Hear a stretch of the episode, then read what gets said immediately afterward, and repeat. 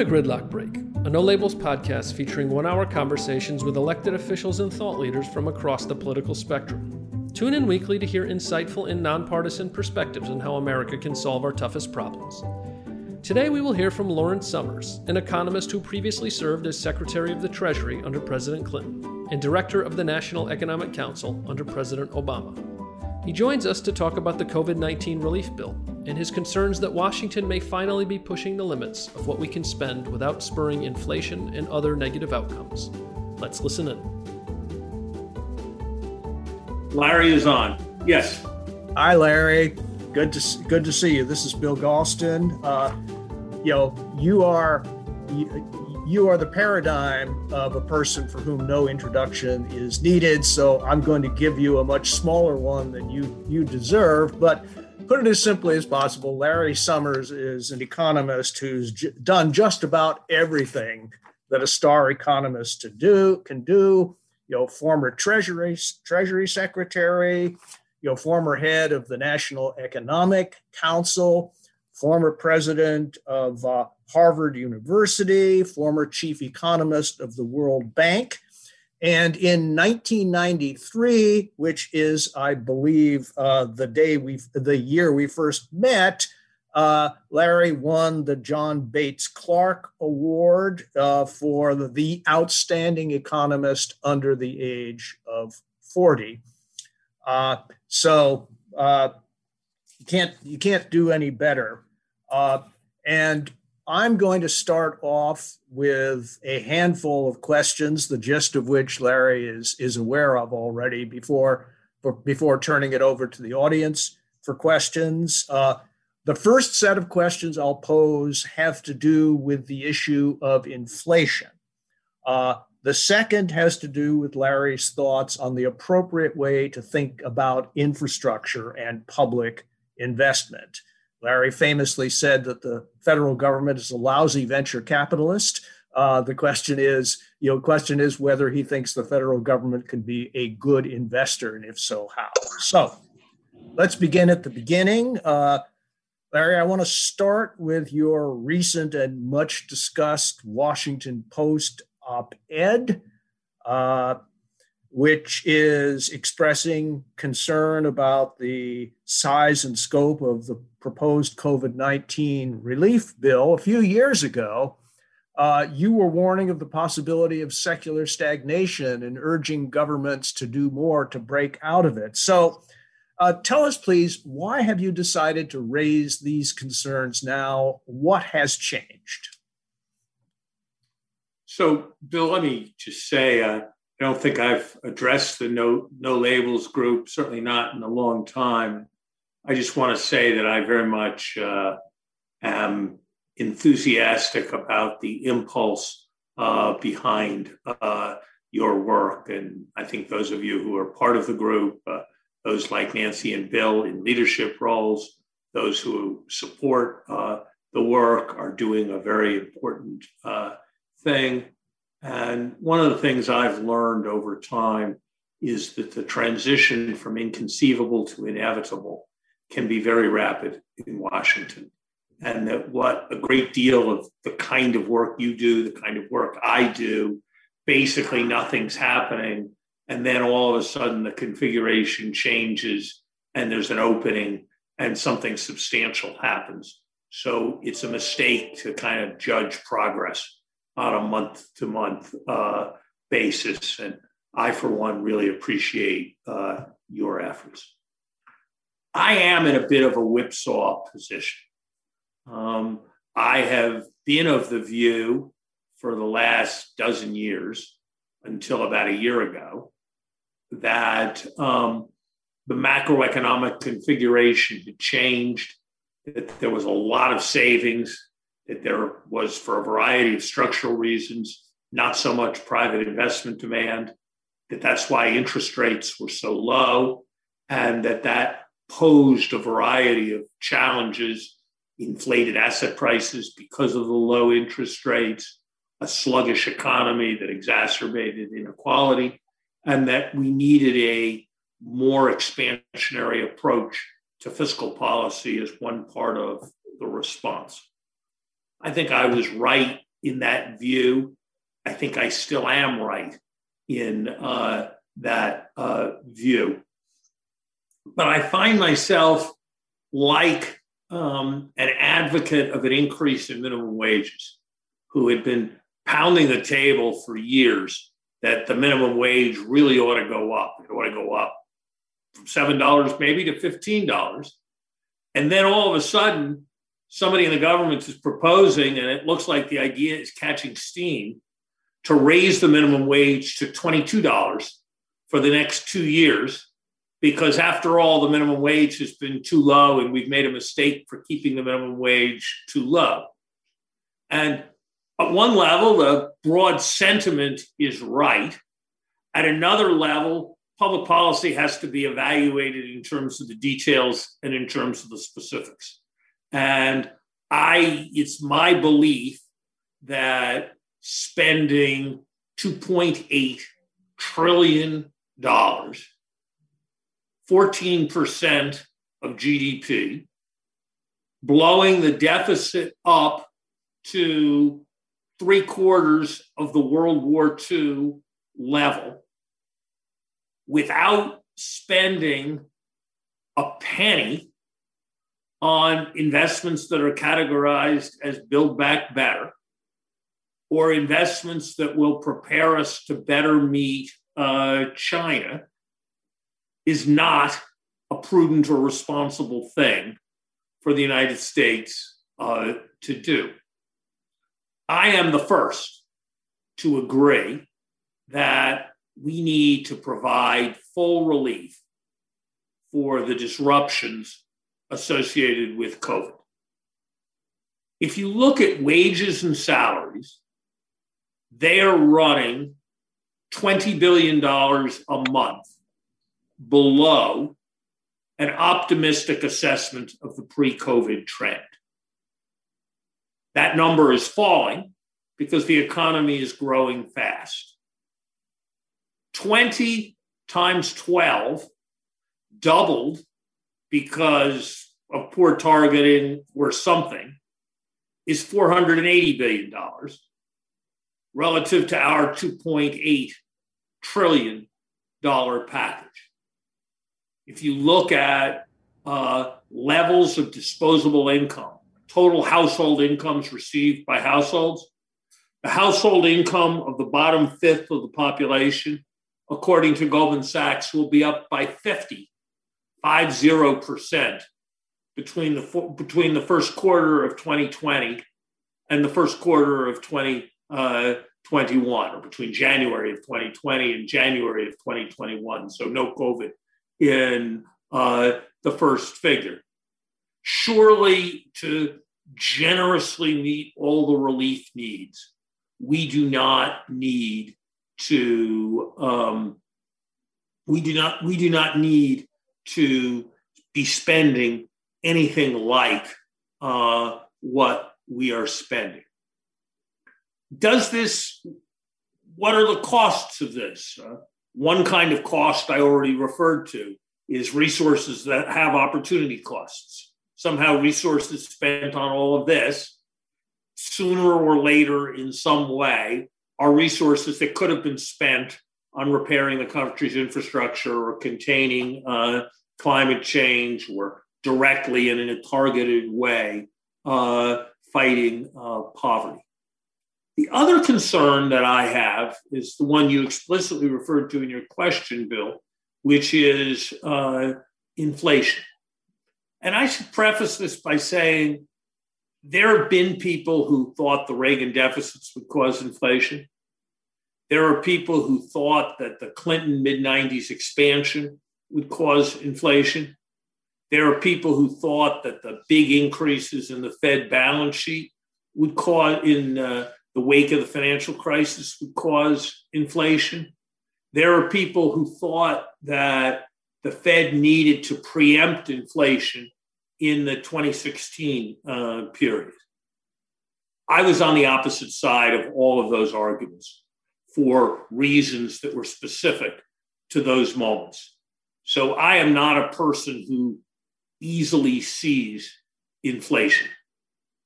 But I do recognize historical patterns. We had a moment when the country had vast ambitions to do many, many different things. When the nation's economic leaders were seized with social concern and believed that a strong, high pressured economy would produce enormous social benefits. We had a, a moment when inflation was not in the historical memory of the policy uh, community. And it was believed that inflation was inherently sluggish because of the nature of technological uh, progress. We had a moment when it was believed that um, we could contain any inflation that developed. And what we absolutely must not do is tolerate any economic slack. That moment was 1966. Our error then was to try to fight Vietnam and have a great society at the same time and to maintain relatively moderate interest rates as we did that. The biggest difference between 1966 and the way the economy is likely to be towards the end of this year on consensus projections is that in 1966, the expansionary fiscal policies represented about 2% of GDP rather than about 13% of GDP. The second biggest difference is that in 1966, the Federal Reserve chairman was recognizing inflation as a substantial risk rather than dismissing it as a risk. The third biggest difference was that in 1966, we had a dollar that was pegged and was not susceptible to a downwards fluctuation in the immediate run, though it was five years later, um, if foreigners lost confidence in the prudence of uh, the macroeconomic uh, environment. This is fiscal policy on a different scale, monetary policy on a different uh, scale, currency risk on a different scale than uh, those episodes. People argued then, as they constantly do today, that inflation is inherently sluggish and that if it happens, it can be dealt with. The United States went from a price stability country with inflation in the 2% range in 1966 to a seriously inflationary country with inflation above 6% just three years later in 1969, before there were any supply shocks, before there was any substantial, a- after there were efforts, the 1968 uh, surcharge and so forth, to contain the incipient uh, inflation. I see the pattern repeating itself. There are no certainties. I could be wrong.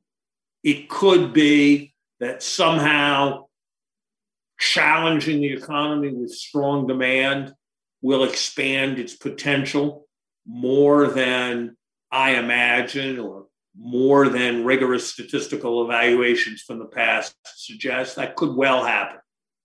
It could be that most of the money that's being spent by the government will be saved by households, in which case one has to ask what the point of it is.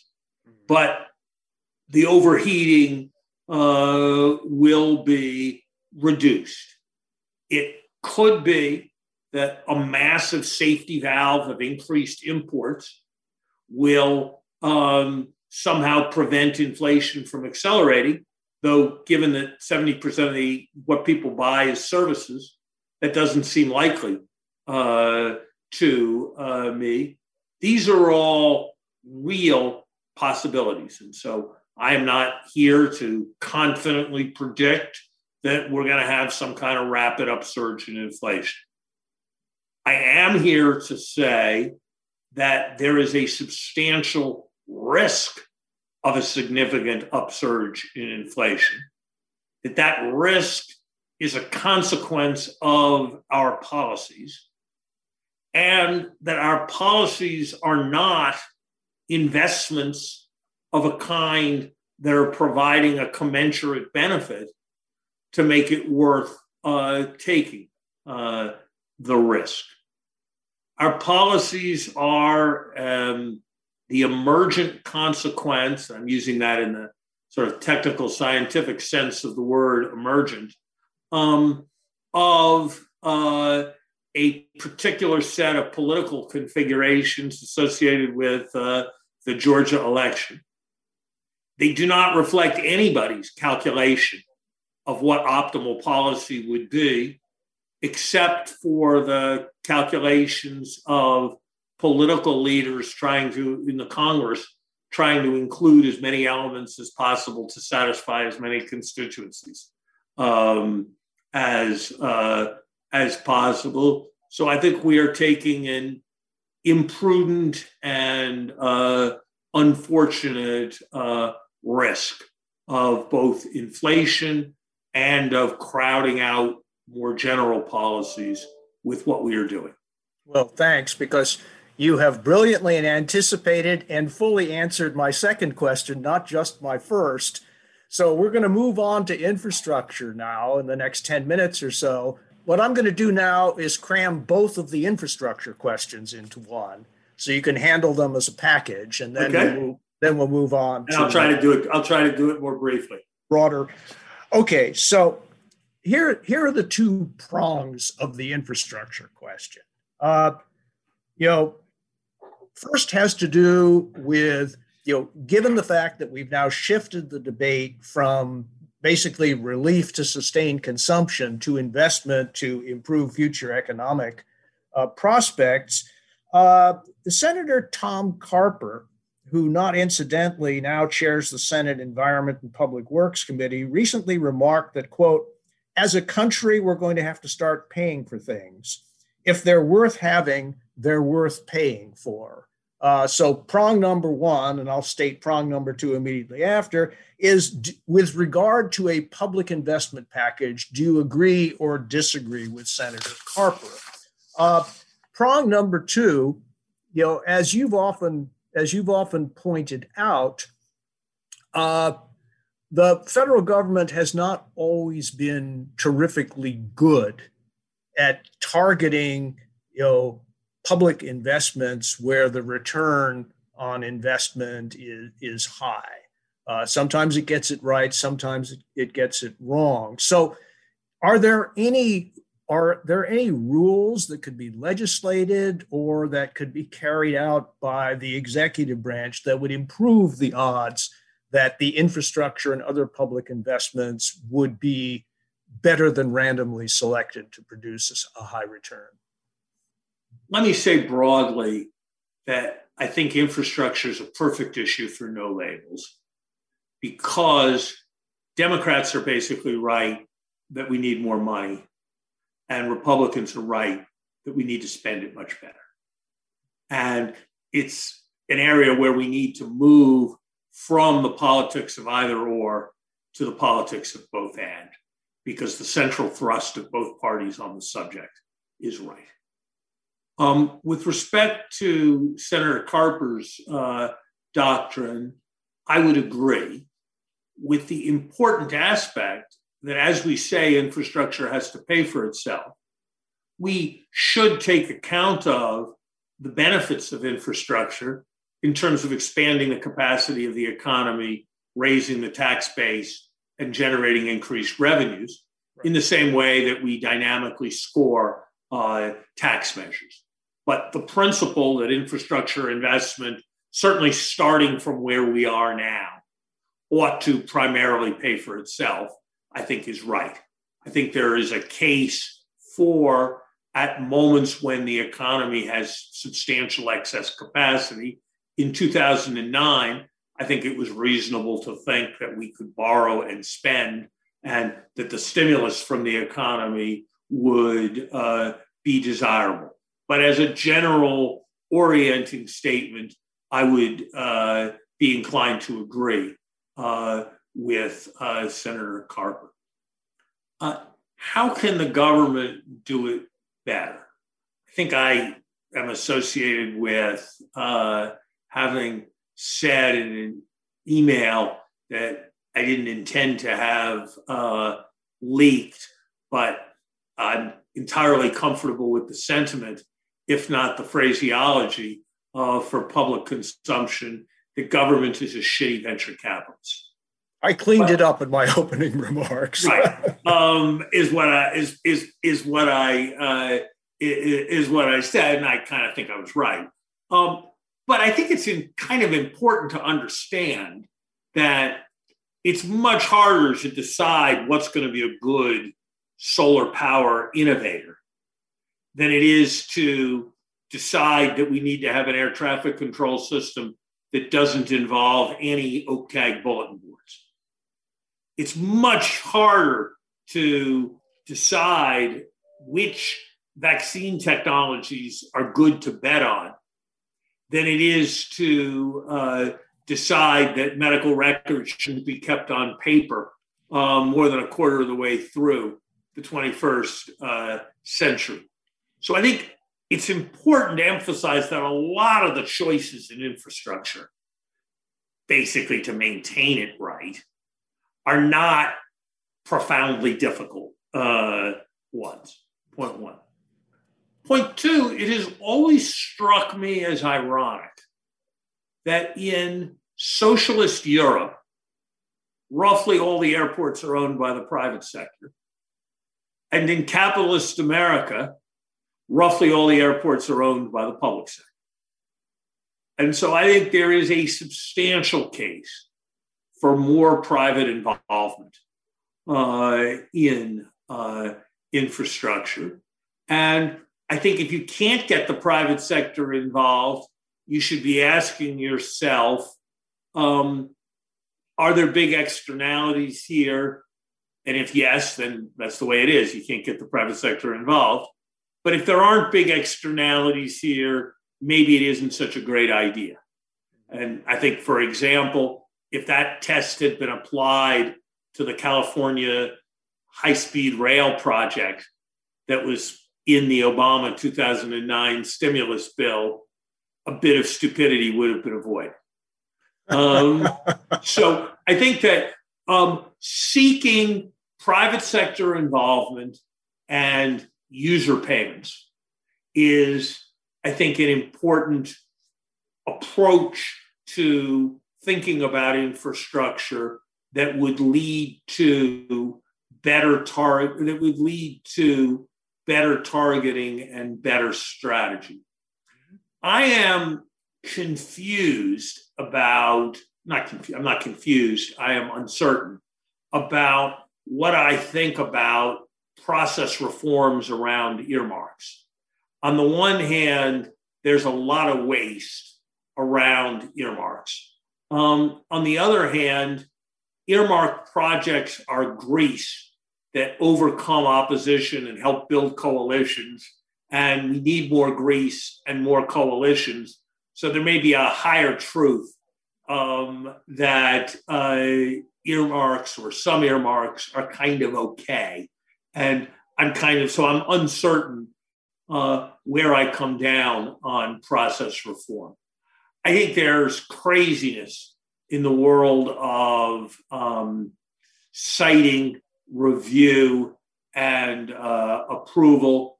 Uh, my favorite example is um, the bridge that connects Cambridge and Boston along the Harvard campus that some number of you have, I'm sure, uh, walked across.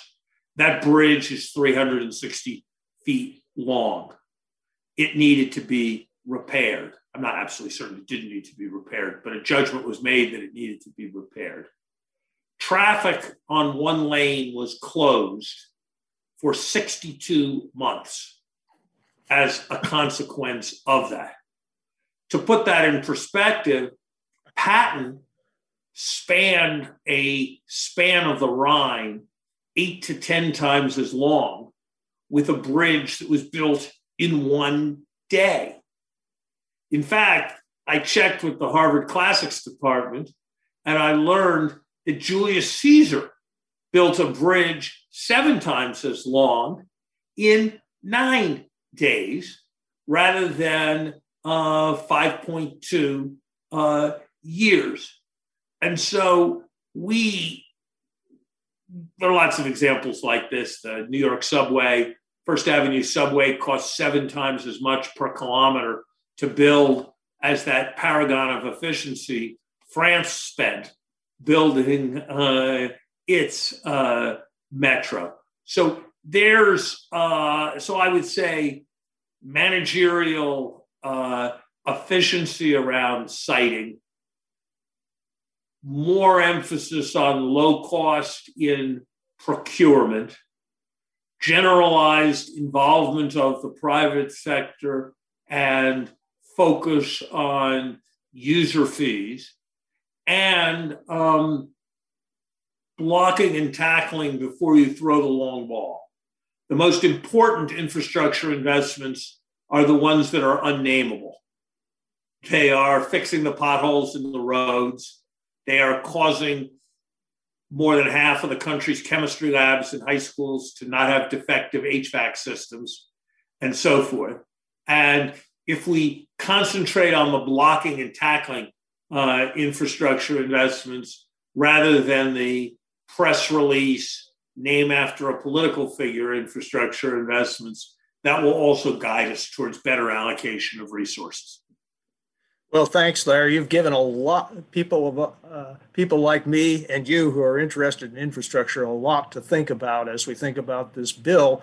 We are not out of questions. We are certainly not out of my questions, uh, but we are out of time. Uh, so I just want to close by thanking you, Larry. We don't want to presume, but we hope that as other important questions emerge and you weigh in on them, that we might perhaps uh, have the pleasure of your company from time to time again.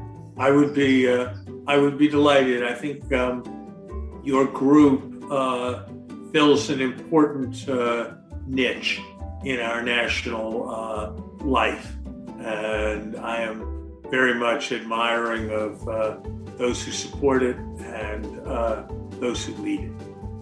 Thank you very much. And with that exchange, we're adjourned. Go to nolabels.org to learn more about how we are bringing together a bipartisan group of public and private leaders working to solve America's toughest problems.